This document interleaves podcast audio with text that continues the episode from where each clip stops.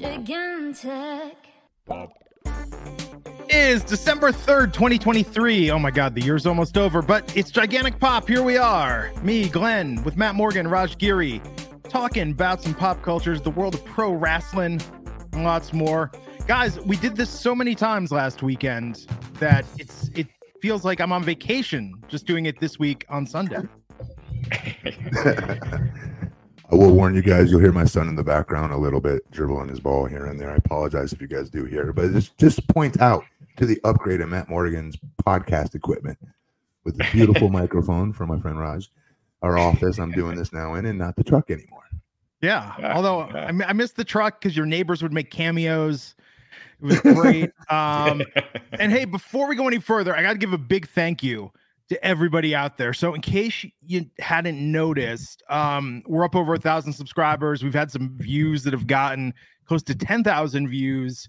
Like the word is getting out there that we're back together and doing this. When we started at first, we were like, oh, nobody really knows we're doing this. It's just a select few. But now, um, thank you all for helping make this happen. Yeah, thank you all incredibly much. Continue to share um, uh, these these uh, links when you see us posted it on social media. Tell your friends. Uh, go in your chat rooms, your wrestling chat rooms that you're in, whatever. Share the link as much as you can so we can continue to increase our subscribers. Obviously, the more subscribers we have, the more uh, breaking kayfabe stories I will share with you all. How we're, we're, we're going to have some today, but yeah, please like and, and subscribe. It does help us out immensely with the YouTube algorithm, and for a, a young channel like ours, it, it means a lot. So Yes. anything And- you guys can do, we really appreciate it. Thank a you. milestone Peter Bahi for the first time in gigantic pop history. We have our first super chat, Hey, hey, How Peter Bahi for two dollars. how appropriate though is it, Peter? Yeah, saying super chat is alive. Thank you all for making this happen. Seriously, like launching an independent YouTube channel in the year 2023. It's like, well, we're like 15 years late to the party, but Okay. um, yeah, you guys are the reason why we're doing this. And yeah, uh, and it's all it's all like twenty year olds too with the YouTube channels. They're like, you know, smash that like button and smash that subscribe Yes. button. We, we don't really do that, but uh, so it, it is it is great that we're still gaining traction, even though we're uh, we're a few old men. Yeah. Oh my god. So old. You know, I was watching uh the first Lethal Weapon Mhm. last night and like Danny Glover. Is that a Christmas movie? You know, Uh, we're you talking know, about Die Hard. later. is. No. uh Danny Glover is 50 in that. Now he was actually 40 when he did it, but but Murtaugh is uh is supposed to be 50 and I was like, we're getting pretty close, guys. Yeah, Yeah. One of my, you know, that uh, a few weeks ago when I had that goatee with the the middle m- missing, a friend of mine, he had just turned fifty, and a close friend, and that was the first fiftieth birthday I've been to. So, and then another f- friend turned fifty. and We went to Mexico. So, all my friends are turning fifty, and and um, I'm coming up here, you know, shortly, just a couple years. Sucks. Yeah. Bigfoot Sneakerhead 499 saying, Hope all's well. How you doing? My Raj, Glenn, and my homie Matt. Good to see you, sir.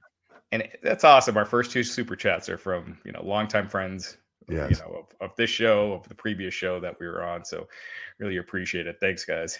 Yeah, absolutely. Um yeah, so uh this week CM Punk, the story, the movement, the phenomenon, hotter than he's ever been. Details coming out. Raj, what's what's the latest we're hearing about all this CM Punk news?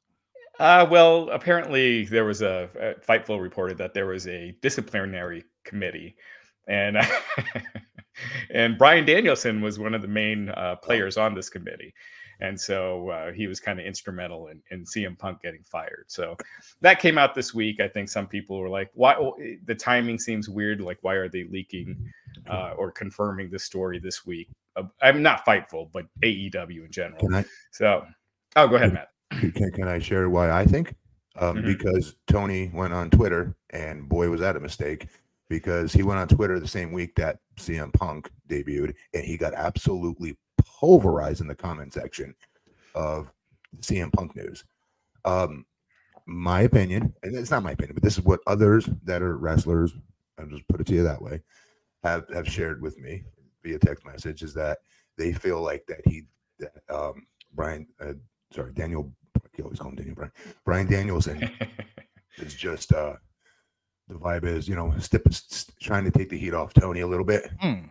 And, Um, and you can say what you want about like friggin', you know, this this uh, board that they have, this disciplinary board, and uh, it's, it's made up of two attorneys and one wrestler. The one wrestler is uh, Daniel Bryan, but Bryan Danielson. I promise I'll get this right. Um, because he's so res- but he's so respected. So it's like part of me feel he's such a good guy. He's such a great human being that like there's nothing to really make fun of here except he's being a good company guy. And in my opinion, taking the heat off of Tony because I, I do think Tony is incredibly reactionary Hmm. to what fans say to him on Twitter. I I mean, it's just one it's just one medium on how to get feedback from fans, and it's a good it's a it's a good one. Don't get me wrong, but the best medium is people buying tickets to your show. That's the best medium to determine if you're doing well. Don't worry about these stupid com- people making snarky comments to you. You're the owner of the company, brother. Act like it. Don't you know what I mean? You can't get all you know uh, hurt feelings and thin skin over this kind of stuff especially going to be the owner of that company. And the shots you guys have fired, let's be real, um, at WWE, especially Vince. Um, not that he doesn't have them coming, by the way, he does. But um, you know what I mean. So, so, so you thin skin about this. You got to be able to take it. And uh, I will say this: if you do create that kind of disciplinarian board, and you have to have a wrestler inserted into it, who better than you know, Bryan Danielson. Again, I cannot tell you guys how friggin' respected he is. He, he just is. He's a great human being. smart guy, fair. You know, him and Punk were friends, and so Super tight. been- yeah, so it couldn't have been an easy decision, but he No. did what he felt was best for the company. So And he Um, tweeted, um, not in regards to Punk, but people are assuming this I is in thought- regards to Punk. I thought it was. Yes. they- My dad always told me the right thing is often the hardest thing to do. It won't always make the most money. It won't always be the most popular, but it's still the right thing. Hashtag AEW and a heart emoji. mhm. I'm sure, yeah, that was I- I- clearly about that. I, I thought it was too. I mean, Yeah. we're not, we're not mind readers, right? We can only speculate and try to get it right the best we can. But uh, I, I did feel that's what that was. It's interesting though, because I mean, given the character that Bryan has played throughout his career, um, I mean, he is that person, right? Even when he was doing the Yeah. Earth's champion in WWE, like Yes. not that far from uh, the guy he is off camera as he is on. I think he just turns it up more. But it's it's interesting because I've seen I've seen it go both ways with this, where it's like, well, you know, if you're gonna have somebody, Matt, to your point, that can be the moral and ethical compass, Mhm. like he's going to be more the letter than spirit, perhaps, of this and hold things to a very high standard. Where um, you know, it'll be interesting what this means for Jungle Boy. You know, if Jack Perry ends up coming back, you know, or or maybe he was really, you he know, was yeah. he was suspended. He was suspended. Yeah, no, I know he was, but I'm saying it'll be interesting to see like the the consequence of it. It's also interesting. Um, I don't know. I mean, with Punk, it's it's the more I think about this, I mean, he definitely added fuel to the fire. But if you look at the elites' behavior, Jack Perry's behavior, like no, even Tony Khan's behavior, no one has their hands clean in this entire situation. Even Hangman Page, you know, when Yeah. people are like, "Oh, Punk called out Hangman unprovoked," it's like, no. I mean, Hangman clearly knew what he was doing when he did that promo about workers' rights, and knowing Yeah. that had to do with Colt Cabana. When Colt Cabana wasn't fired, he was still with the company. Um, so, yeah, it's just unfortunate that it wasn't nipped in the bud then. You know, eh, who knows how different things could have been if, if it got nipped in the bud way back then. But That's we'll never know. that's hundred percent right. They had Yeah. such a that was they left to say they left money on the table is an understatement of the year. Yeah. They had money on the table twice. A Yeah. gift, a gift, and I mean, they blew it both times. I mean, when you look at the the dream matches that they could have done when Punk came in, like Punk versus Omega and Punk versus Cody, which we'll probably get, which we might get in WWE. Yeah. Speaking of which, we got to talk about that. Um, but yeah, yeah, uh, there was a lot of you know money left on the table, and I think Tony sometimes when he he doesn't want to do big matches on TV that often. Mm. But but and but now that they got monthly pay per views, maybe this will change. But by always holding them off on pay per views, you've lost out on a lot of big matches. You never got Cody versus Omega. You never, you know, there were just so many big matches that they never got to. Um, and you know, hopefully now with the monthly pay per views, they'll get there. Yeah. But uh the AEW locker room is now on notice that discipline daddy Bryan Danielson is out He's there got- to enforce. He's watching you. So, Well, so he's kind of like that was the Undertaker for you guys, right, Matt? Yeah, so so let me ask you guys a question. This isn't new. Like this is something that got put together after the fall brawl, or whatever the hell it was, fall fallout, brawl out, whatever the hell they call it. yeah. When they had to fight with the Young Bucks. Um, after that was done, that's when they started this disciplinary board, correct? Yeah. Yeah, Okay, so so. So, so yes, to answer your question, Raj, um, and I was going to say this in a different form, but you're right. Yeah, Undertaker, JBL, um, our veterans were our locker room leaders, right? And they handle it our own stuff, whether it's wrestlers' court, or whether it's them pulling you to the side, or whether it's them embarrassing you in front of the whole locker room. One of the three. Um, but uh, there was this. You were nervous. You know, I, we always used to hear it back in the day when I was wrestling there. You always heard about talents walking on eggshells and things like that. It wasn't just walking on eggshells because of your like your spot or where you're at on the show or your character or where the, what, what are they going to do with you in the future. It wasn't just that kind of eggshell walking. It was the eggshell walking of, you know, pissing the veterans off by accident. Um, you know, doing something, you know, like Miz did, something as innocent as eating in the locker room, and by God forbid, you know, dropping a piece of chicken by accident, you know, like a crumb of chip, chicken on Chris Benoit's bag, and then they gets kicked out of the locker room for it. I've seen crazy things like that. Muhammad Hassan, I watched him get absolutely eviscerated. Um, when, anyways, mi- millions of different times. But my point is, I always saw it as two ways. One, a way to be bullies, in my opinion, at Mhm. times. The other time, the other part of it, the other half, I'd say, rather, is it's, it's also I see it as a way, as that that, that guiding force, uh, the, the- these these bumper rails, so to speak, to stay m- moving forward in a straight line versus you know what's going to happen if you act like this or if you say this. This is what's going to happen. So because of that, you knew there was repercussions if you did something like that.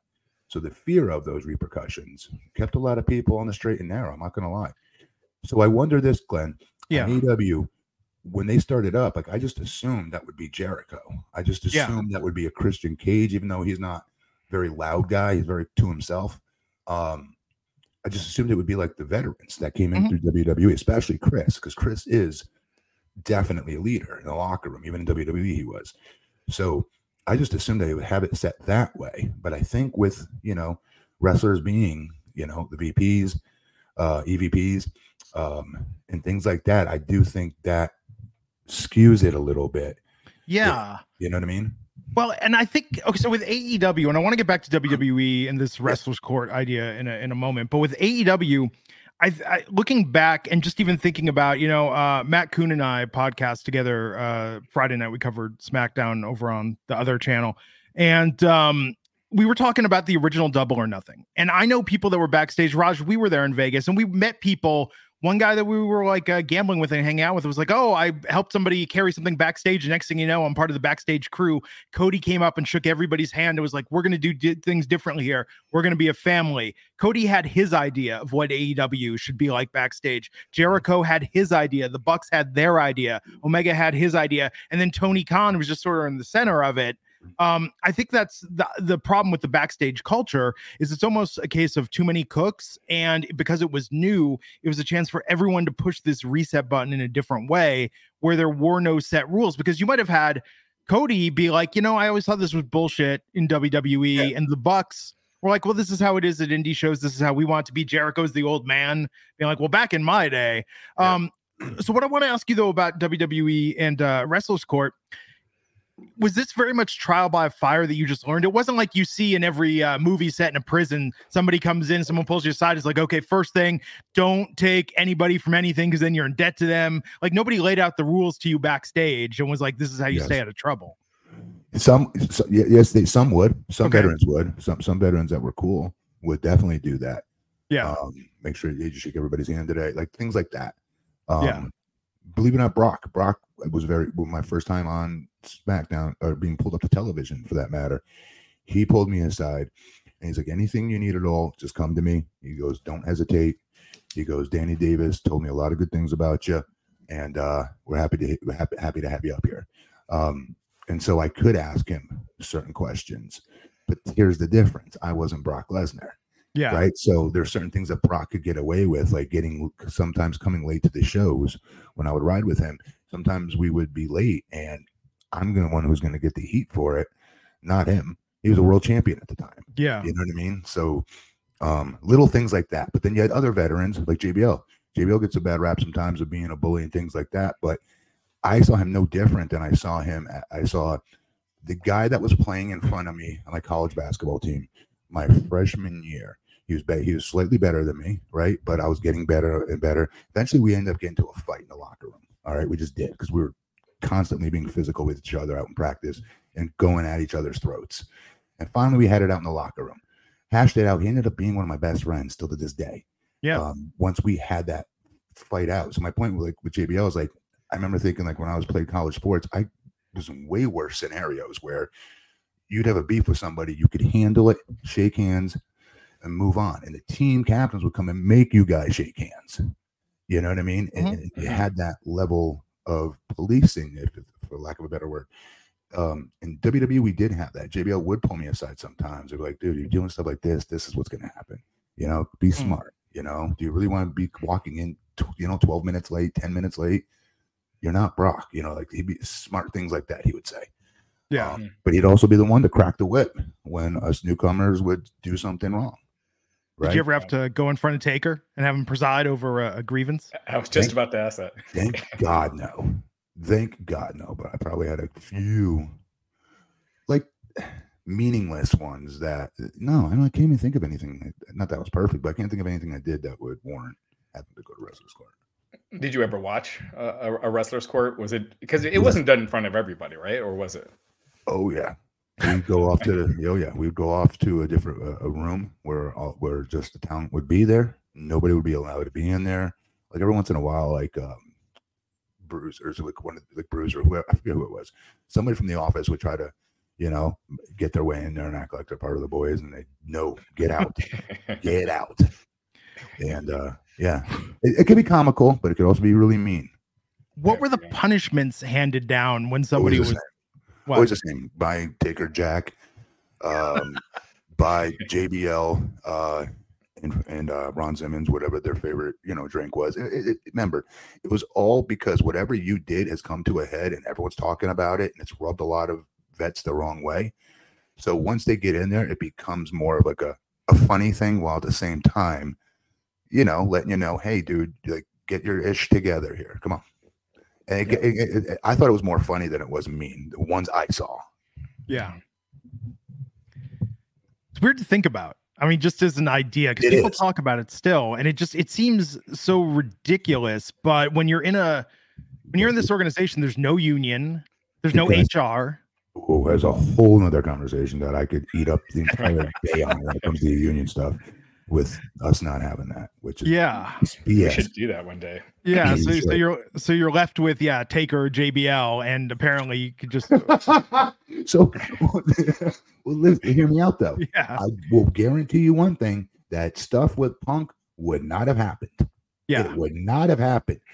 Even even up to the beginning when he's in the press conference, Vince McMahon would stomp on his foot under that table or just cut his mic off. Flat Yeah. out.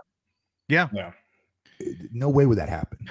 Yeah. So to that point, just quickly, I mean, I know you have a communications degree. You've you worked in in that field, and you definitely, as you've talked about here, did a lot of that work with Impact um, and doing advanced work for TNA, uh, doing shows and whatnot. But did WWE? Because I've always wondered this: do they actually did they put talent through media training, even basic?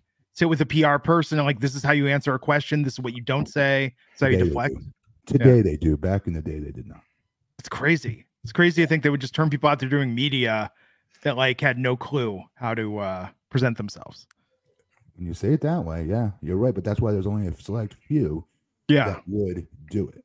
yeah, that makes sense. You didn't really see as much media covering wrestling back then. You didn't, you know, like now you have all the major media, you know, running wrestling articles, but back then you didn't really have it that much. Yeah, And they wouldn't talk to the wrestling sites, you know. So, Yeah. uh, like WWE refused. I mean, it wasn't until the late AEW. late 20. Well, no, WWE actually they started opening it up to us probably like 2008 ish, I would say. yeah, but, But, look uh, at the access though. When we were at Wink, it was it Oh, was rare that we would get anybody, and usually they had something else to promote. I mean, go back and watch our Heath Slater interview where he's afraid to say anything about WWE. Yeah. Um, AEW changed that though. Wrestling Inc., Fightful, all those sites never got WWE interviews until AEW started making talent available. Mhm. Yeah. Hmm. Yeah, That's- yeah, I for didn't sure. know that. I didn't know Yeah.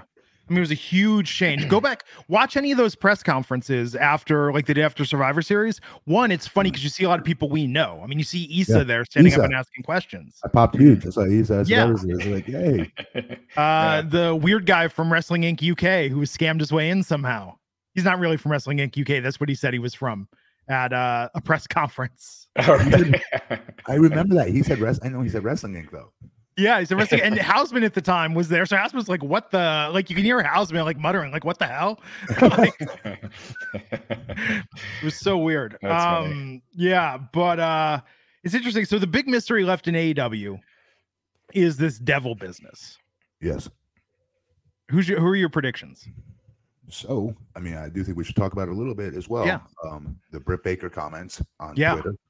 Um, you know what? We're in a day and age. Hey, I wish we had Twitter when I was at WWE or things. You know what I mean? Something similar because we Yeah. didn't. We had freaking. What do we have? Facebook? Not even.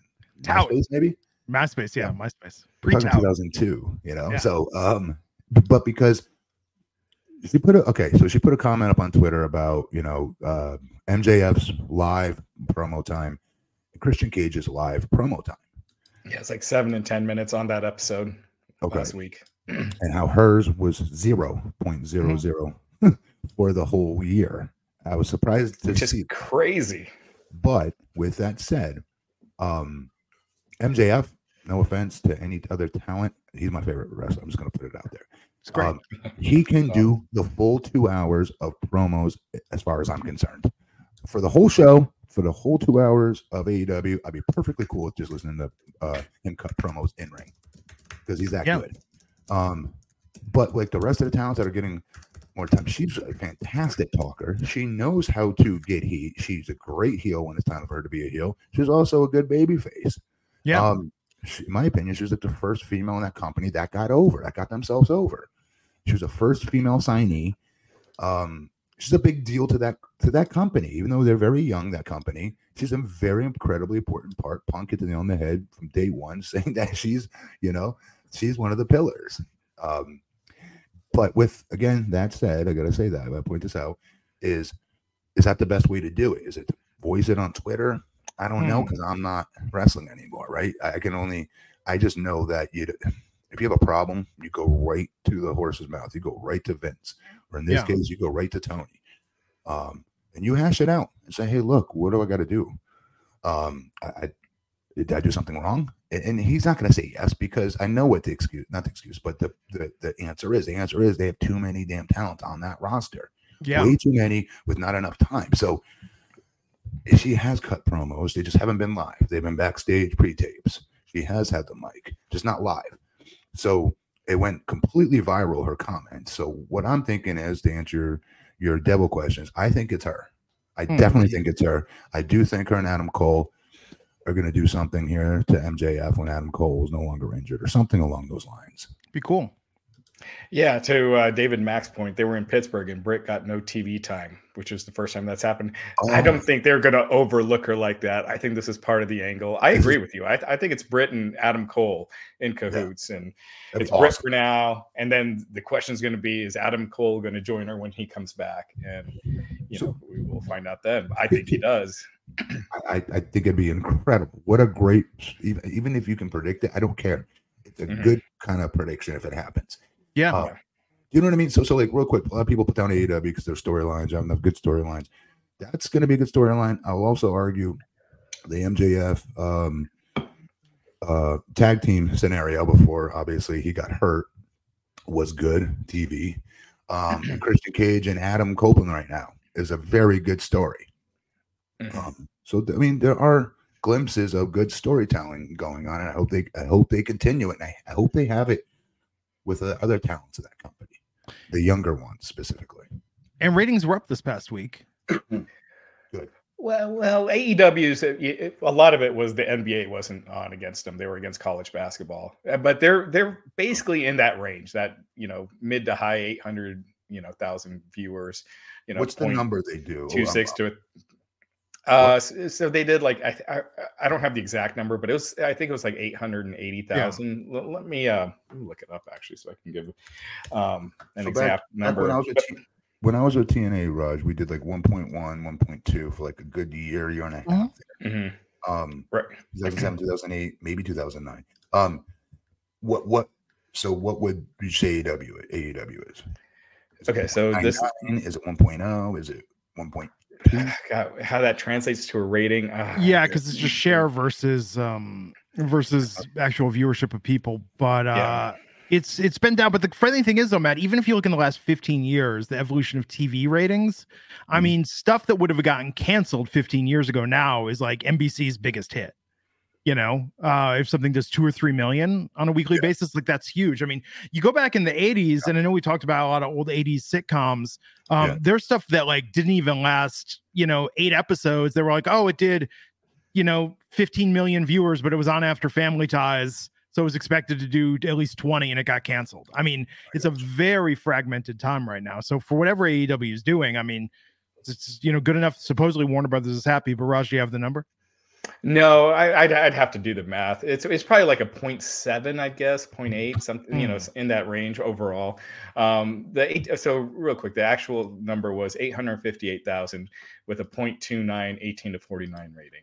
So again, they're, they're in the range. Uh, Raw obviously did their their best number during football season in years with CM Punk's return. So so Uh, all right, let me ask a question. Then. What when did it when did this shift happen where all of a sudden we when when we checked our ratings every 15 minute quarter hour, uh, Mhm. we all of us wrestlers would read would want to check it and we want to know what we did. And yes, we'd want to know where we were in the demo, obviously. But that Right. was not the headline. The headline of our rating was the actual rating. It wasn't, oh, the key demo, this was the number. That was not the headline. That was a subheading. Well, So why is that reversed today in today's wrestling? The demo it's actually been there for a while but in wrestling it really started when aew started because that was the number that tony really would would bring up you know like this is the number that matters this is That's great number that he's bringing it up. Why Mhm. did all the wrestling journalists and everybody that covers pro wrestling, why did they then change that? because they're all in Tony Khan's pocket. That's why. no, um, Did you understand what I'm but seriously i mean uh Yeah. you know i uh, Yeah. like you know dave uh meltzer before aew started he would always talk about viewers and not not the demo rating so Yes, I um, remember. Oh, I re- yeah. yeah. yeah so I, I you know i discuss both uh i mean obviously the demo rating is obviously important Of but course it is. it doesn't mean squat if you don't actually get No. improved ad rates so hmm. um, well, but the demo rating is what dictates the ad rates. I mean, look to an extent but wrestling like look smackdown's getting you know fox didn't renew smackdown you know they yeah, but the make demo's big also push. old. I mean, no they, smackdown wins the night in the demo every week almost hmm, but isn't the average WWE viewer like 50? but that's younger than all the other shows on friday Yeah. So let me point something out. Yeah. Fans at home watching as well. I, I'll never understand this for the life of me. If I really like a show or I really like a story, like a non wrestling show, a TV show, Seinfeld, whatever have you. Do you really think when I'm talking to my friends about Seinfeld, I'm like, yeah, and by the way, it did a 4.5 last night. Yeah. yeah. No, no, I've never done that. Neither of you.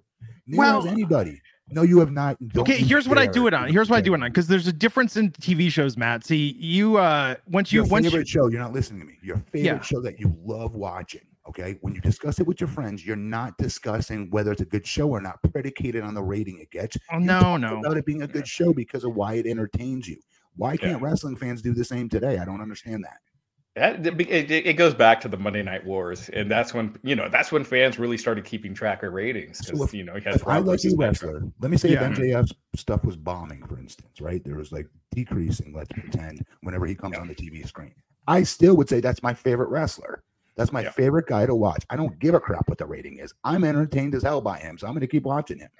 Uh, yeah, I think it's more than just the competition between you know two companies because after the Monday Night Wars, people really stopped caring about ratings online. You know, you, it would still be posted in the newsletter and everything, and until TNA came, and then once TNA came, then people started caring again because you wanted to see how it was faring compared to what WWE was doing, and and if they're you know if they're growing and everything. What and I'm now again with AEW, mm-hmm. uh, and you know, but to your point, Matt, the only reason that people care, no one, no one talks about it with their other friends I'm unless not, they're talking to other wrestling fans. That's what I mean. So even yeah. like when I'm on Twitter, if I, if I'm a wrestling fan and I go on Twitter, like like I, will see it whether like you know um, WWE did a blah blah blah blah this week. Um, if you're entertained by it, I just don't like. I don't yeah. care what the rating is. I don't care at all as a fan of a show what the rating is. I just care if I'm being entertained by it or not. And I'm not going to like it better somehow magically overnight if it's a show I don't like, but somehow the ratings are going up. Oh, you know what? I'm going to watch it. No, it's it's a uh, symptom of the smart mark phenomenon, which is the bubble that we're all in. Because think about the people that you follow on Twitter. Think about the people that we interact with on Twitter. People that talk don't just watch wrestling. Like I mean, even here on this podcast, we talk about it so much, and a lot of fans feel like they're an insider because they're like, well, you know, AEW is really up in the demo and MJF's popping these segments and WWE had the most social moment. And like, and the, here's here's where the snake is eating its own tail though now. When WWE, because they want to brag about everything, they're like, right. CM Punk is the most social engagement we've like. Who who would have even understood that? You know, it's it's like this is where the industry has got its head up its own ass and is like in love with the smell of its own funk a little yeah. too much. Um, because uh, well, I got I got to say, like I've always followed ratings, business. Yes, you know, but w- that's streaming services. Bought your house, Raj. That's your yeah, it's your business to do it. I'm talking about as a yeah. fan watching television, not Raj yeah. Giri from you know, yeah, a wrestling journalist. I'm talking about you know you watching your normal TV shows. You're not talking about the ratings with your friends. Yeah, yeah. Um, it is, and here's where it's a weird phenomenon, though, Matt. Because I was gonna say, so where I've experienced this it's on shows that don't get a lot of viewers that are always in danger of being canceled. Like go on the subreddit for like the new Quantum Leap, and everyone's like, "Oh, since the move time slots, it's really up in the rating. This is the rating this week." Like fans talk uh, about that because we're hmm. we're kind of also ambassadors, right? Like we meet online in these yeah. forums yes. to know how the show's doing, and then it's like, "Oh, I'm going to go on social media and tell everybody how good the show is." It's almost like um in music, there's this phenomenon of the street team which was like you would have fans that would, if you were banned, they would go put up your yeah. flyers, they would pass out samplers, they yeah. would do all that stuff. It's, but uh, the reason why it's funny that wrestling does this is I've only seen this phenomenon in TV where it shows like the X Files, which for a long time was in danger of being canceled every season because people weren't watching it the first few years. Yeah. You know, so it's weird. It's almost like um people online weird. follow yeah. ratings, but not in real life. Yeah. You know, but I'm saying though, it's it's weird that they do it so much because it is a little bit like it's, it's part of that tribalistic nature. It's just a strange phenomenon, um, especially because the numbers now are just so. I, I mean, Matt, I looked it up but, when you were on. I'm sorry, I was oh, just sorry, gonna say, Matt, when you were on American Gladiators, by the way, that was doing over 10 million viewers an episode. What? Yeah, dude. Oh, by the way, Matt, NBC. Have you Ooh. watched that American Gladiators uh, documentary on Netflix? Yeah. Oh, yeah. Yes, I did. Sorry. Yes. Yeah. I'm in the middle. They only covered the guys from the '80s. I know. Yeah. Hopefully they'll they come should, out. Another which, season. which, which, well, no, they should though. They're, they're, you know, the OGs. Yeah. But no, dude. I mean, like, yeah. In theory, that's. I mean, I know we talk about the when Hogan signed with TNA, but it's like get Gladiators, dude. That's the biggest audience you've ever had. I have no idea. I swear to God. That's yeah. Insane. It's crazy. I know we don't talk about. Well, I have talked about ratings with friends before, but do you ever talk about box office, especially like back in the day? Like this um, movie made a billion dollars. when you know. Batman opened, I remember it was like at the time it was the biggest opening ever. I mean, but again, it's not always a great thing. Like right now, all Marvel fans are like, "Oh my god, the Marvels is like the lowest grossing Marvel movie ever." Right. Yeah. Like, what are they going to do? it, it is. It is. It, it's become. You know what? I here. Okay, here, here. I got it. I got it. Culture has shifted so far to being nerdy that now talking about ratings and box office, that's the new hyper nerd culture because it is mainstream now to talk about the other stuff that people would have made fun of us for talking about back in the 80s and 90s. Right. Well, I feel like people may when they talk about box office, maybe not necessarily saying, "Oh, this movie made 120 million," but like to your point, Glenn, you do hear in you know everyday conversation, you'll hear people say, "Oh, that movie bombed," or "That movie was gigantic," or you know, right? Everybody just wants to me? like an insider. yeah, Yeah. and that's you know, part like of it we too. we we know, Yeah. like uh, you know, Avatar was one of the biggest movies of all time. You know, Titanic was gigantic. But what I was gonna say is like it doesn't to me it doesn't dictate whether I'm gonna watch something or not. I don't Yeah. get a a Woodrow over the fact that uh, th- my favorite show has great ratings. It's not gonna make me like it more or less. Sure, but I, I, you but I will try Yeah. something out if I hear it's doing Can like like Yellowstone. Like gonna- I, I started that because it was okay, fantastic. Do you think I you, you would you care at all what those ratings were at all, except for the fact like what Glenn said earlier, unless it's going to affect it being canceling or something like canceled like that. That's the only Right. reason I would care at all. Yeah, As far as me watching it or not, I don't care what the rating is. I care if I'm being entertained or not. but here's a, a flip yeah. side though with TV. Okay, so like my wife and I, uh, as I mentioned over Thanksgiving, watched season one of Reacher. Season two of Reacher hits Amazon in a week. Yeah. It already got renewed for season three. Where I like I was happy to share that news because it's like okay, we can feel good about getting invested in this show because it's not going away anytime soon. That's different. Yeah. Okay, that, that- that's that that's the exact thing I was just saying. If Yeah. the shows in danger are being canceled, of course they're not. Yeah. because I want my favorite show to be canceled. I Yeah. love I Heels, went- but ratings tanked and show canceled. Peter Bahi, two dollars super chat. I loved Heels, but ratings tanked and show canceled. I did like it too. I just thought I liked it because I was a wrestler. Maybe. Mm. Did I did I did I kind of like not look at the acting in it as like I probably would with other movies or shows just because it was wrestling? I, you know what I mean? I, Really, I thought the acting was pretty good. You didn't think so? I don't know if I could. That's why I'm. That's what I'm contemplating.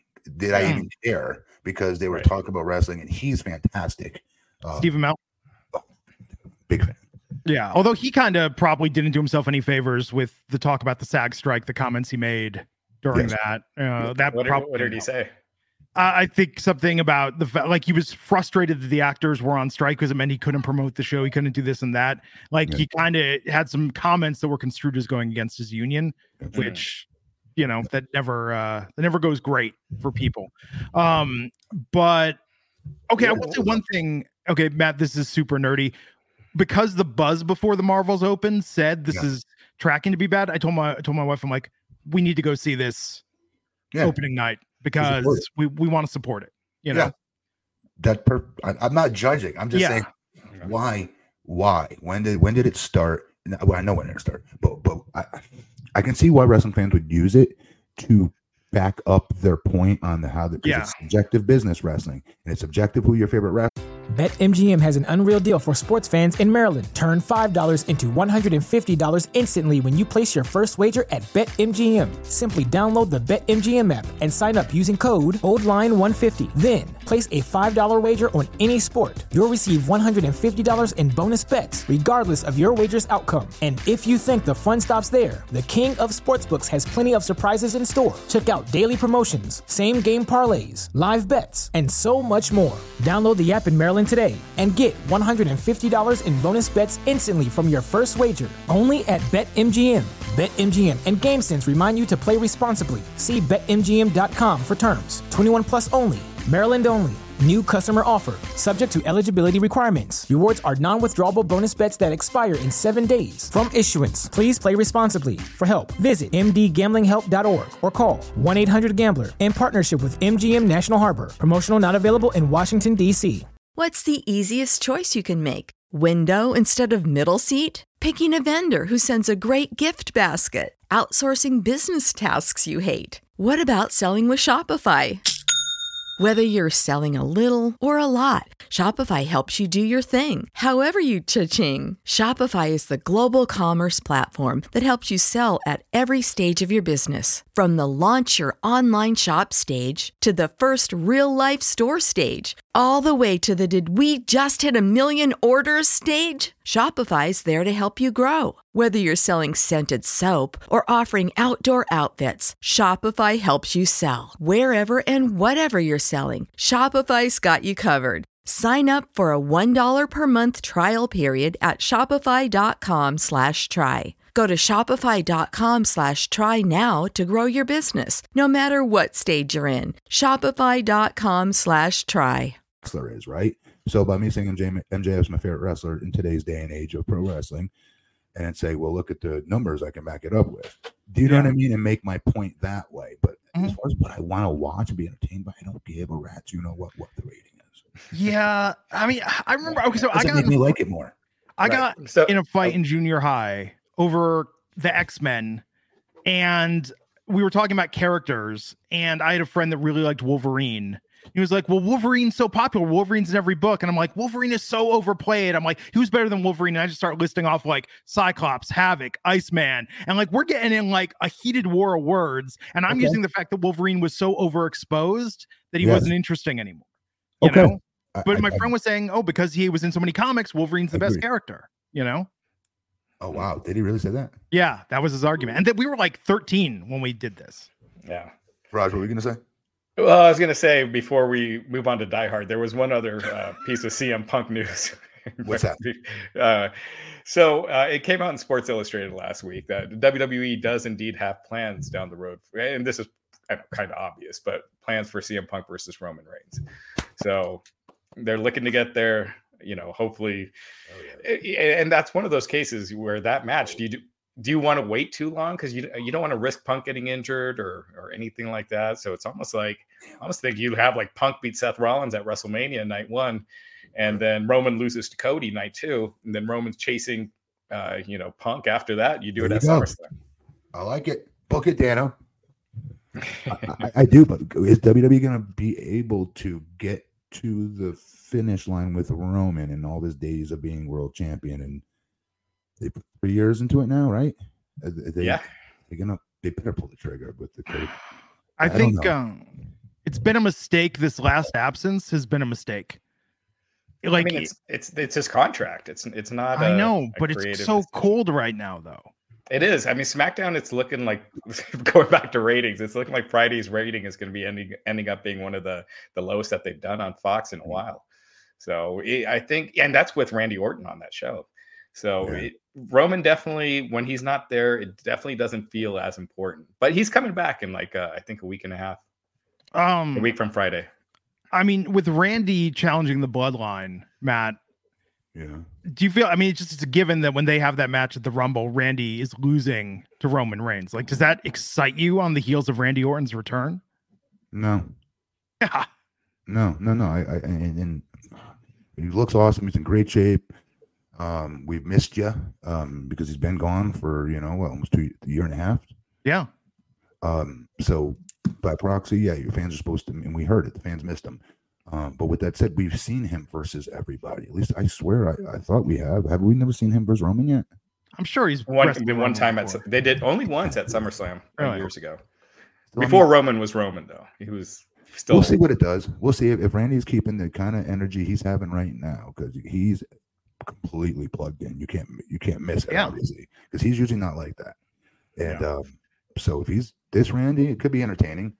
But Yeah, I, I think that is the Rumble match is Roman versus uh, Randy Orton. But you got with R- Randy now, you got Cody. I mean, the last time they faced off, it was a totally different Cody.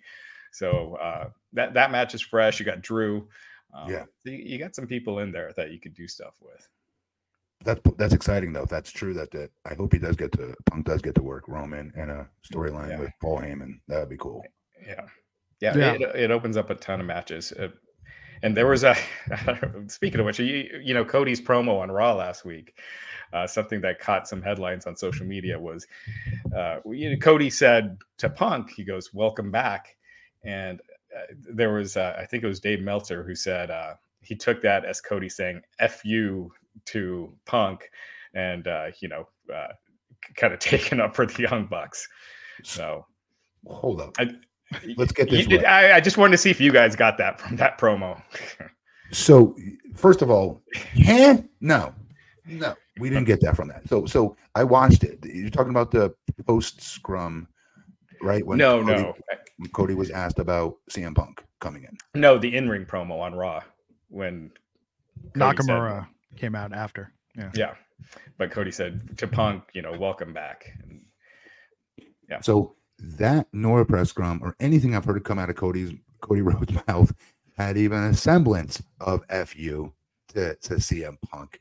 You want to talk about somebody whose business Cody is the epitome of business at all times. Um, sure, he might get emotional about certain things that that that, that are important to him, but you out of your how dare look? I like Dave. I like him a lot. I like the the fact that Dave Meltzer I'm speaking on, um, Yeah. the historian that he is, and keeping a lot of uh, wrestlers that a lot of fans maybe wouldn't know today. Uh, if they do their research, you could see it. Um, he's done an amazing job on them, especially when r- these wrestlers have moved on and passed away. Yeah. Right.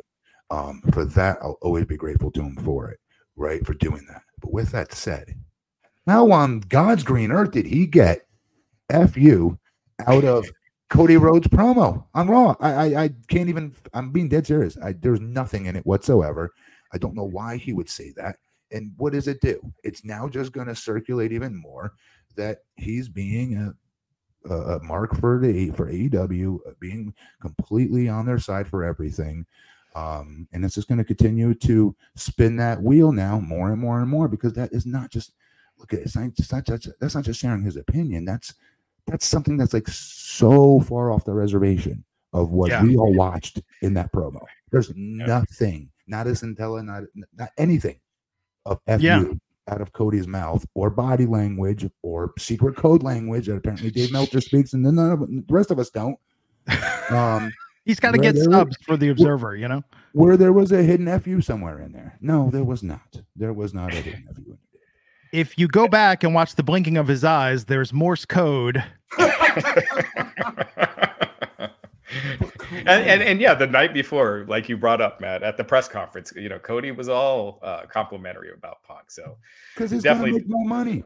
Yeah. He's about Cody's about to make more money. Yeah, and he never got to do that match in AEW. They were both in the company together, and it never happened. So probably that's another pay per view main event right there. Yeah, that's And so good. this, this is what I mean by the tribalist tribalist stuff because believe it or not, Cody still friends with the Bucks, still friends with a lot of those guys at AEW, still talks to them. Mm. Um, why can't why can't people do both? Why can't people support both or not like both?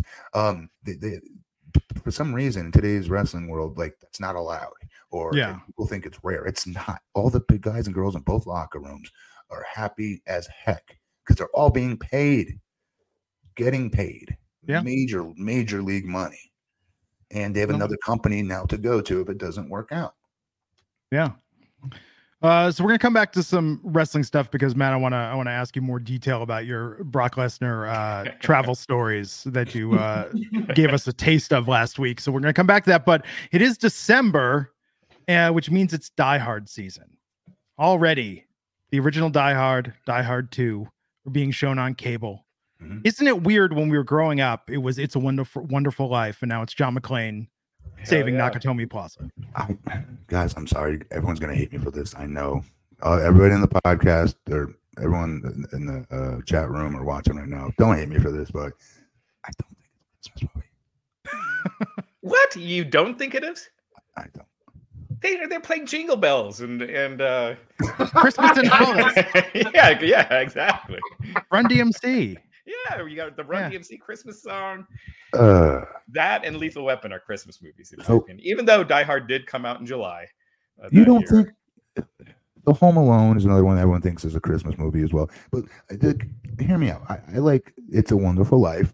To me, that's a Christmas movie. Uh, Christmas Story, that's a Christmas movie.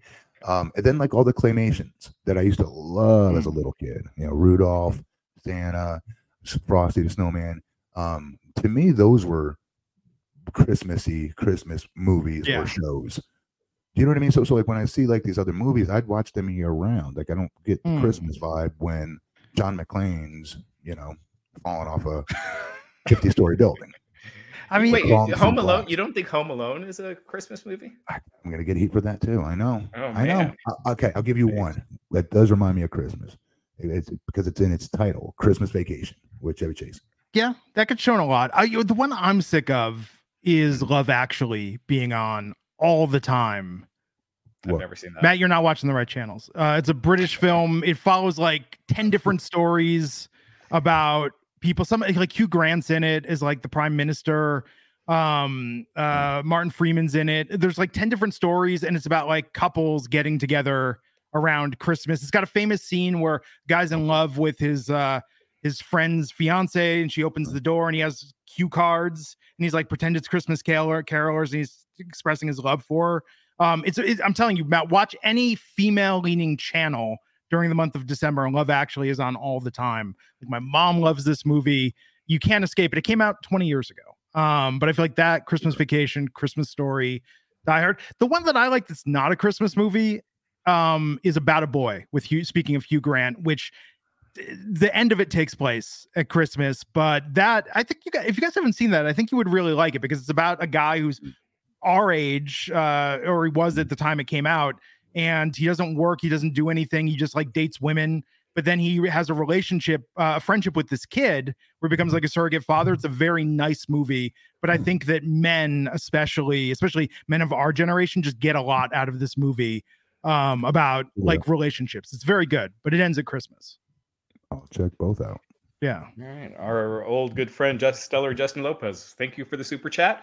He says any and every movie with Christmas being central to the plot and or the major season in which the, the film takes place is a Christmas movie. And this includes Die Hard, Batman Returns. I don't know about that one. Gremlins and Lethal Weapon.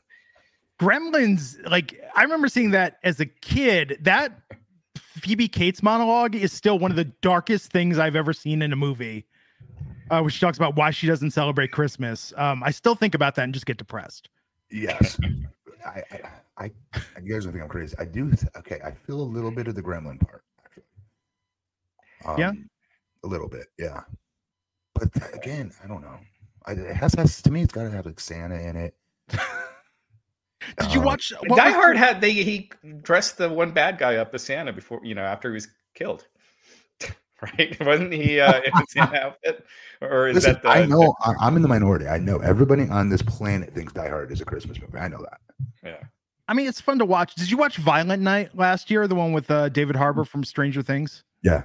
That was good. Raj, you haven't seen that? No. He's actually. Santa Claus, but Santa Claus like resolves a hostage situation. like it- it's really a good, good movie. This sounds ridiculous the way you just put it, but I promise you, it's really good. Yeah, it's good. Yeah, it's violent, it's bloody, but as far as Christmas movies go, like that was cool. Um, that was trying to out Die Hard, Die Hard in some ways. felt like Die Hard One is one of those. I so I showed it to my daughter, my oldest daughter, and she's not a big action movie fan, and she loved it. She thought Yeah. it was really good. Yeah, and um, it's one of those like it's so weird that Bruce Willis actually was like the fifteenth choice for that movie. They went to everybody before uh, Bruce Willis, but um, yeah, Huh. it's it's a classic, and it, during the holidays, we I always put it on. That's my "It's a Wonderful Life." Uh, I'll, I'll say this. Matt doesn't know this. Raj, you probably don't know this. You know who originally was supposed to star in it? Contractually obligated to be offered the De role Niro, in Die? Hard? No, Frank Sinatra. Oh, What? yeah, yeah. He had the rights to the book, right? The, the the book Die Hard, the original book Die Hard, was called Nothing Lasts Forever, and it was a sequel to a book called The Detective. Frank Sinatra had the rights to The Detective, made a movie of it in the early '70s, and because they were making the sequel, contractually they had to offer it to Frank Sinatra first. It was his daughter this- originally, not his wife. I'm dead serious. I've seen the detective. I, I did not Yeah. know that Die Hard's supposed to be. Same character. I never knew that. Yeah. Yeah. Wow. Um, but yeah, I mean, Bruce Willis getting that was uh amazing considering where Moonlight and he'd done Blind Date and Moonlighting before that, you know. But uh the reason Die Hard is so influential and Die Hard 2, uh, which I think is a very good movie, is Die Hard was the birth of the smart action movie. If you think about what 80s action movies were, it usually was very cookie cutter, um, you know, like Commando or something where it's like, okay, there's the bad guy and there's the good guy. Die Hard was the birth of giving us a likable, charismatic villain who had an interesting pl- a plan, Yeah. and the characters in that movie were much more layered than was in your standard 80s action fare. So look at what happened after that. Um, I think Lethal Weapon 2, you know, They definitely has a lot Mel of Gib- Mel Gibson's character gave us that. yeah, Lethal Weapon 2 is, I think, a big improvement on Lethal Weapon 1 story wise. But then look at Cliffhanger, look at Passenger 57, look at the template for Speed, even. Which originally could have been Die Hard 3. Uh, it was written with Die Hard 3 to mind. Die Hard brought in the smart action movie, which is why it's still just such an utter classic. And it's the formula, right? Smart, charismatic villain, interesting plot, but not too complicated. Because, like the first Mission Impossible movie, I still can't tell you what that was about exactly. Any of them. Yeah, way just like uh there's a They're file. watch. Yeah, and I like when they take when they pretend to be the people and take off the mask. Right. Um, but no, Matt, to your point, it's not. There are movies though that are like coming to America. We watch around Christmas. It's not a Christmas movie, but we just that's a good movie you can put on. The family will enjoy it. I love that movie. Yeah, you know, I think, uh, and it's nice to have that. I mean, now what's really funny though, I don't know if you guys have realized this, like Gen X, like we're the new baby boomers. And what I mean by that is that when we were growing up, it seemed like everything was for people that grew up in the 50s, you know, and the early 60s. And now flip around cable and it's just nonstop, like, oh, uh, you know, like I saw say, like Once Bitten is on, Back to the Future still always on, uh, Pee Wee's Big Adventure is on, and these are on different channels. But I'm flipping around, and it's like they're programming it for us in our generation. Like this is everything that's being shown now because they know people are at home and they want to watch stuff that they're comfortable with and enjoy, have nostalgia for. Yeah. You know, but uh, But yeah, And- no, Schwarzenegger was also offered that part. yeah, S- Stallone. Uh, it was uh, a bunch of people before they finally, you know, settled on. did you guys Willis. watch the Stallone Netflix doc yet? I did. Not Is it yet. good? Eh. I, I, I- like they did an Arnold one, which I thought was fantastic, and and I'm a huge Stallone fan. He's like my favorite action hero of all time. But I just felt like it was all surface stuff, you Yeah. know, like that you could read on a Wikipedia page. So. Well, uh, speaking of documentaries and feeling old, as of yesterday, the music video video for Thriller is 40 years old. yes, there's a Showtime documentary on Dude, it. did you watch that? Not yet. I, I, was I watched watch that it last tonight. night. It's about thr it's about the album Thriller, and they talk to people that that made it, and the like. It's not about the story behind. It's about the story of making each song on the record. But there's a scene where they show how Thriller was put together the song, and it was just like goosebumps, crying. Like you watch it, it's so cool when they break down. Here's the drum pattern, here's the bass line, here's the synth line, and you could hear the demo on YouTube. Originally, Thriller was a song called Starlight, and there's a demo out there with totally different lyrics. It's just amazing to think that song could have been anything else. Wow. Yeah. The first thing I ever spent my um uh allowance money on. Um Thriller. slash allowance slash I got a good report card, so it was an award it was reward. Yeah. Yeah. Yeah, that was the first album I ever bought. Wow. Yeah. Mine was Bl- well the first one I ever had was Blondie. I told you I used to be infatuated with her when I was a little kid. Um, Can, you- can you do the rap from Rapture at the end? no. Wait, No, it's like the easiest rap on earth. It, it is, it is, it, but it was one I didn't like that song. Yeah, Um, no, that, that every time I, I hear like that, the is rap at High. the like Yeah, Tide is high. I think that was my main one. yeah, We're that song's dope. Yeah, but I was a little kid. No, I got, I hear you. Um, John, John Cena's bald spot, guys. Thank you, sir. Five dollars. I remember this. guy. Yeah, what's up, dude? What's up, guys? Big fan of the three of you back during the Wink days. Glad to see you back together. Thank you, John Cena's bald Thank spot. you. What's up, John Cena's bald spot? Yeah, great seeing you again. Speaking of John Cena's bald spot, what do you guys think at this point? Does he does he get the the transplant? Does he get a weave? He can't use the Ron the Ronco spray on hair because it'll streak in the ring under the lights. Or does he shave his head and just go full Dwayne? I think he's owning that. it. Yeah, I, I, I think he can do either whatever he wants to do, and I think it's obviously not bothering him. Yeah. Um, he's still getting all these movies, um, but he can pull off a shaved head. He did. Yeah. He, he's, yeah. Oh yeah. He he almost had he, he was almost shaved. Yes. You know, almost had a shaved head when he was prototype. It was like just a little hair and Yeah. Yeah. Yeah. Just bring the back or grow it out, maybe comb over. It's kind of funny. It's like um kids these days must feel. Remember how we all felt in the early 90s when it was like Ted Danson has a bald spot on the back of his head? right. And they, They they made fun of that that- Cheers that time. And it was just like, because he came out, he wore like a little, Yeah, like, a, uh, a back to pay thing. yeah, Yeah. yeah. Crazy. The, you know, people are getting older uh, when that starts to happen. Uh, Dylan Matthews, you want a hot Christmas take? Love actually stinks. Oh, thanks, thanks, Dylan. I'm not going to watch it now. Yeah. It's, What up, Dale? Yeah, it's fine. It is what it is. So last week, uh, Yeah. Anything else on Die Hard? I, I think it's the one of the best action movies. First three are phenomenal. Yeah. Great movie. I love all of them. Well, did you see four or five? Four's okay. Five is Oh, just My Which is one with his son?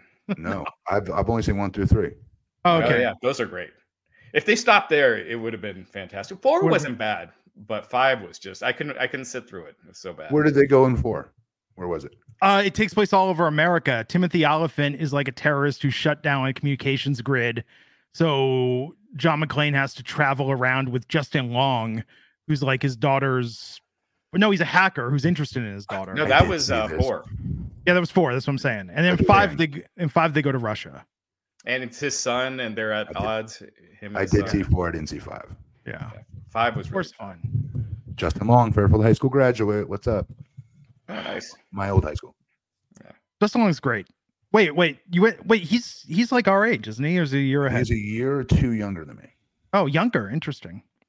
I just saw him in Goosebumps on Disney Plus. He just looks like he's having so much fun doing everything now. Like he's just you can tell he's having a great time. Yeah. He's good. He's good. It's, it's funny. There's all these actors that I think have just disappeared and aren't, aren't doing anything. And then, like, like I was just about to say that about Justin Long, and then you said he's on Goosebumps. So that's good. Yeah. Like big role in Goosebumps, uh, which was not for kids. It's on Disney Plus, but that's not a kid show.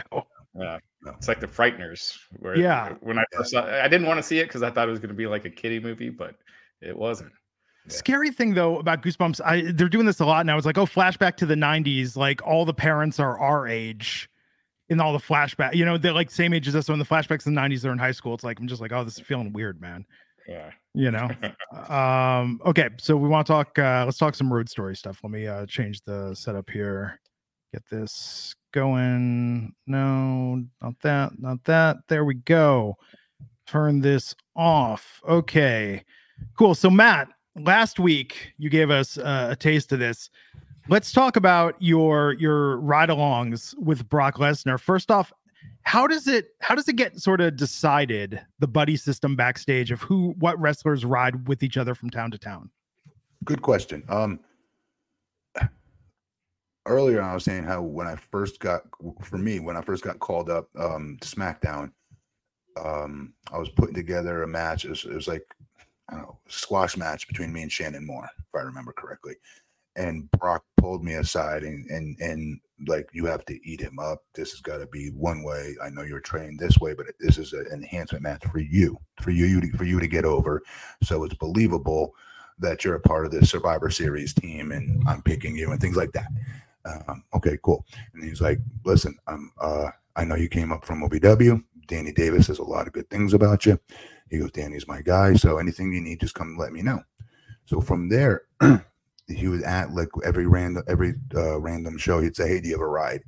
And even if I did, I'd say, "No, I don't." So I can ride with him. and um, so that's how it would work most of the time. Sometimes it's guys that like to work out together, like to ride together because they're guaranteed to get to the gym. Um, because sometimes you're stuck in a car with like three out of four of you, and there's like, like sorry, three out of you that don't want to go lift. You're kind of like the only one going by yourself, and it's a lot harder to do because you're not the one driving the car. So, anyways, it's pretty pretty much dedic. Uh, I would say riding on uh, cars on the on the road together, in a car together, is pretty much devised through who wants to do what, who's Hmm. interested in this, who likes going to the mall all day and walking around. You know, like that. There's groups that uh, wrestlers that like that. Um, but there's a good chunk of us that like going to the gym first thing when we land, and then you know, getting tanning, and then going to eat. So, um, let me transition if I can into that. Um, Yeah. So as you as you can imagine, Glad, like riding riding with Brock with his short fuse, and and and again, back in this time, I had a short fuse myself. I'm not gonna pretend I didn't, but nothing like this dude's fuse. And I always got along with him. Always thought great things, but I'll never forget this. So we're on a highway, and we're driving, and he's just finding things to get angry about, like finding them, like inventing them. Hmm. like he got like he's I'm falling asleep, which you're not supposed to do at the Cardinals thing when you're riding along with somebody. All right. But it was him, Sable, and I told you me and Nathan Jones sitting in the back. And we were it was right before we had to do this overseas flight if i'm the, the flight that nathan i'm sorry the uh, tour that nathan ends up quitting on when we land in australia and stays wow. there and doesn't come back to the company that tour. But beforehand we were uh, we drove to the plane with brock and, and sable. So we're on the highway and uh, i'm dozing off because we had just had smackdown that night. And the television taping for SmackDown, and I just hear him blank, just the horn blaring. You know, I kind of snap out of it. He can't see because I'm in the back seat. He can't tell I'm sleeping, um, which again no no. And I'm just a little just you know shook at first, and then I just hear him spl- blaring on his horn. It wakes me up out of nothing, and he's like swerving with the with the car, and I'm like, what the what what is going on? He's like, this mother flicked me off and cut me off and, and, and like looking around and like, hmm. so I kept. Now I'm not going back to sleep at this point, obviously. And this is my first time riding with him. Keep this in mind, please. Okay. And so I don't know, like 45 minutes later, again, he's blaring the horn at somebody, but he's the one that's he's not nobody's cutting him off, is my point. Nobody, I didn't see anybody cutting He's just yelling at people as he's cutting them off. and, and in my head, I'm like, I, I, I'm trying to, and I'm laughing, like, but at the same time, he's nice enough to give us a ride. He didn't have to do that. Yeah. And, but Nathan's just sitting there, stoic the whole time, just staring straight the entire time. So, like, I can't, like, elbow him and be like, dude, this is freaking hilarious. He's going off on people for no reason. And he's the one who's cutting them off. Nobody's cutting this guy off. Why does he keep saying that? Huh. And then um oldie but good oldie but a goodie uh story is when we would always like I was telling you earlier, we'd go to the gym together. We'd always go yeah. work out and then we'd always have to go to a place that we can eat clean at. And usually Denny's was a good spot for that. There's a mm-hmm. Denny's mm-hmm. in every town. It's pretty inexpensive. You can always get a grilled chicken breast there, egg whites, and you're good to go. All right. So we we get there and Brock, um, if you got Brock's order wrong, like game over. It's not going to be a good day for the waiter or waitress. And so he comes over and he gets his egg, he gets his egg white served to him, and then like like I'm not joking, guys. Like, mm, like, like, like no no joke. Like the whole table shakes, and I'm not exaggerating. And then the guy and the guys like you can hear Brock you know, like making his noises, not even making not not even audible words, but his grunts, his noises. Yeah like being pissed off, right? And the guy comes back, he's like, I'm sorry, sir, did I, get something wrong? He's like, How hard is it to make eh, six friggin' egg whites? That's all I asked for. Six egg whites. Is it brain surgery to get it done? I, I don't understand what, what, where we went off track here. And got really, really mouthy yeah. with the guy. And the guy's just completely pissing his pants. Like, like oh, sure. He knows who this is. He Brock's the champ at the time. So he knows who he is. And again, and eh, he, comes back and uh, he's like, "I'm so sorry. I thought you wanted like three three up along with three egg whites, but I'm the one who had the three sunny side up eggs along with my egg whites. So he kind of gave my order to him. So anyways, Brock got pissed over that, but like the, the fact that he does this, that was hilarious. ah! Wait, does Brock do that thing like couples do, where he's like, "You need to order what I order because if you order it different, if you're getting eggs and I'm getting eggs, we have to get the same eggs, or they're going to screw up my order." I mean, in retrospect, if you could have, so that would have made things easier. it would have. it totally would have. And, and again, I always have to, you know, call myself out too because I was one as well that the other guys just make fun of me. If I yeah. if I didn't ride with him and I would ride with um God Brock was very private right? So like to ride with him I thought was a pretty big deal. Yeah. Especially now all these years later when I really see that he didn't really ride with anybody except when he first got called up to the main roster to do dark matches and house shows.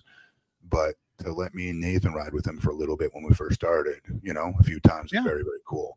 But I rode with other guys too, and they would see my stuff. Millions of them could tell you stories about my short fuse with, uh, you know, at, at, at, restaurants and things like that. Um, because I'm telling, I'm not making excuses, but I'm telling you, when your entire world is based, especially back then, in aesthetic business, mm-hmm. and, and you know, you, you, you have your one. If you're me, you're, you're living out your six year old little boy childhood dream, and I don't want to mess it up And so my look is why I'm there. I'm not there because I'm some technical wizard. I'm there because I'm seven foot tall, 340 pounds jackness. That's why I have a job, right? So I don't want to screw that up. So when orders get screwed up in food and things like that, and and then if you're riding with me and you're costing me being able to eat every three hours at that time, yes, I'll be itchy and grumpy and just the worst to be in a car with because Oh. I will be furious. All along the I 40, servers still tell the story of Matt Morgan and his steamed hash browns. Yes, uh, other wrestlers could definitely do this. Paul London can do a good imitation. Getting uh, my my uh, uh, steamed hash browns. Why not just a potato, Matt? Why do you want them to make it like hash browns and steam them, whereas steaming a potato or baking a potato, Mhm. just as healthy, no oil? Good point. It's not a bad point. It's not a bad point. We're talking like 20, what, 25 year old Matt Morgan. But no, I get it. You like the breakfast experience. snorting pain, Norcos and painkillers 20 minutes beforehand. Not that I'm blaming it on my drug no, I, I- I get it, man. I get it. But yeah, so, so a steamed hash brown. So the benefit is it's it's healthy because it's not cooked in oil. Yes, and I'm you still get that vibe that you're cheating when you're really not cheating. I feel you. Mhm. I makes could see that. I feel you. Uh, and who else? Did anyone else have a funny order that came to mind? Uh, we always hear about uh Ryback and a Panera Bread trying to get like eight chicken breasts. He missed out because Panera Bread Undercover does have some great clean eats there. Tons to choose from, actually. Yeah. I was surprised. Um, but no, but, but I can I can understand the uh um because you know if you're there because of your look that you don't want to screw that up. Yeah. And it, you really and you get it in your head. It's like reverse. Anorexia is a very serious thing, so I don't want to compare. Yeah, it no, no, I that, get it. obviously, Mhm. but it's like we're somehow reverse of that, where you're you're, you're really in your head about your your your physique. No, your- it's a form of an eating disorder. I mean, it people definitely is. It people is. get it uh, when they diet when they count calories. I mean i've funny looking at me you wouldn't think this but i have a thing. If i start counting calories i try and game it and i'm like can i get down below a thousand calories in a day? Can i get down to 800 like Yeah. psychologically it happens. Uh j.r smith matt morgan angrily saying let me back there i'll steam the damn hash browns myself That's pretty much it. That's exactly what I said. J.R. I want- is, is that really J.R. Smith or is that one yeah of the wrestlers? I wonder. Yeah, if, I, if I'm writing the story, Brock Lesnar puts on the cowboy hat and goes back there and starts like doing doing short order cook work for everybody, you know, and saying like, "Pal, you look like you could use an egg white omelet. What, what do you want? Ham? Oh no, sir. Grits no butter for you." But Masters, Rene Dupree, all of us, like, um, when we're in Louisville, same thing. Like we we were eating clean at all times, and you could tell when would we not get our meals, like we'd be very grumpy. Yeah, just, just grumpy and miserable. Like I, I can't believe I'm comparing it to it, but it was similar. Now that I look back, what withdrawal felt like. Mhm. Um, not as extreme as withdrawal, but that that grumpiness and irrit irritation that you have.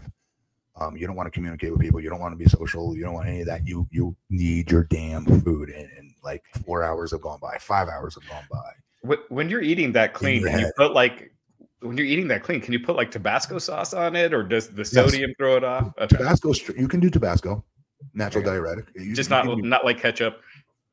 No ketchup has sugar. No, Yeah. you gotta. And now, I mean, I'm thinking about it. Then mustard's usually okay. You Um, can get away with it with like I'd mix it with tuna every once in a while, but I just Yeah. eat the tuna straight out of the can, honestly, with water. No, back then, I mean, Matt, because again, you wouldn't know looking at me, but it's funny. We've talked before and Bonded because I was doing like Body for Life and we both like hydroxycut, creatine, like all the supplements then.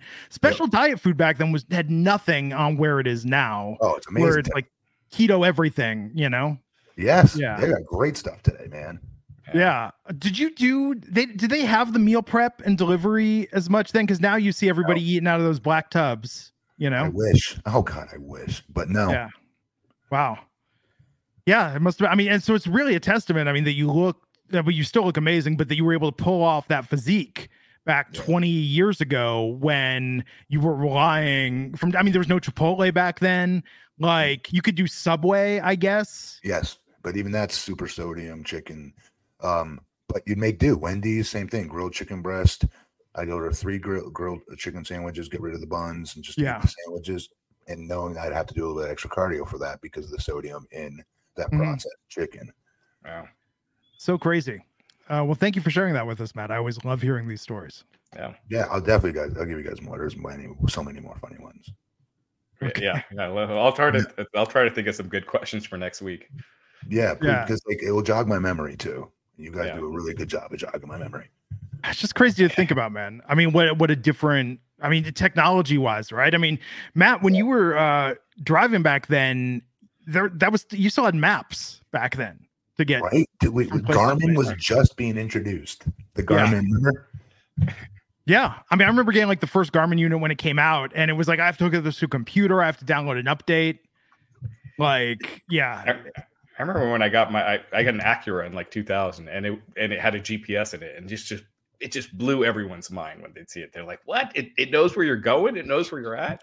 That's some Jetson stuff, man. At that time, that was Yeah. some serious Jetson stuff. Oh yeah, Yeah. I had I did a cross country drive once. I had a laptop that there was a USB connection for a GPS receiver, and so I had a laptop sitting there riding shotgun with me, plugged into the cigarette lighter, plugged in the stereo, and that's how I got directions for everything on a computer. And then what I would do is back when DVD commentaries were a thing. This was before podcast people. I would put on DVD. Co- I put a DVD on the laptop, select the commentary, then close the screen so I could listen to that like a podcast while I drove. I mean, it was a very different time. I used to have these uh these speakers, and so I'd have a Walkman, and then connect you know connect the speakers to it in my car. So Yes. that was like my uh, that that. was my Bluetooth. Oh wait, uh, let's go back even further, guys. Remember when the big deal was the the CD player with the skip protection, so that way you know when you were driving, I had that. yeah, you, you don't you don't hit the bump and then like the song. Or or the worst was you had the friend that had the six disc changer in their trunk, so it was the same six CDs all the time that they listened to. yeah. Wow. These kids these days, they don't Yeah. understand how good they got it. You know? Yeah. Computers don't have DVD ROMs anymore. Oh my god, It's a so different world. It is. Well, I think that wraps it up for this week. Next week, what will we talk about? Who knows? Subscribe, stay tuned, follow us uh, on Twitter. Matt's at BP Matt Morgan, Raj at the Raj Giri. I'm at uh, Glenn Rubenstein. And uh, thanks And again- everybody. And Seriously. please, again, give us give us a like if you like this video. and- and Subscribe. subscribe. Yeah, like uh, and and we'll chop this up into clips. So just so people know, like uh, we know some of you prefer to watch the whole show. Some people just want to watch clips. So we're gonna find a way to organize this a bit more going forward. We'll still have the full show live. Dude, we had like 150 people in here at our peak today, which is amazing. 170. 170. Wow, Yeah. even better. Thank you, guys. Thank you. Y'all are so awesome. So everybody, have a great week. Uh, we will catch you back here next time on Gigantic Pop. Take care. Subscribe.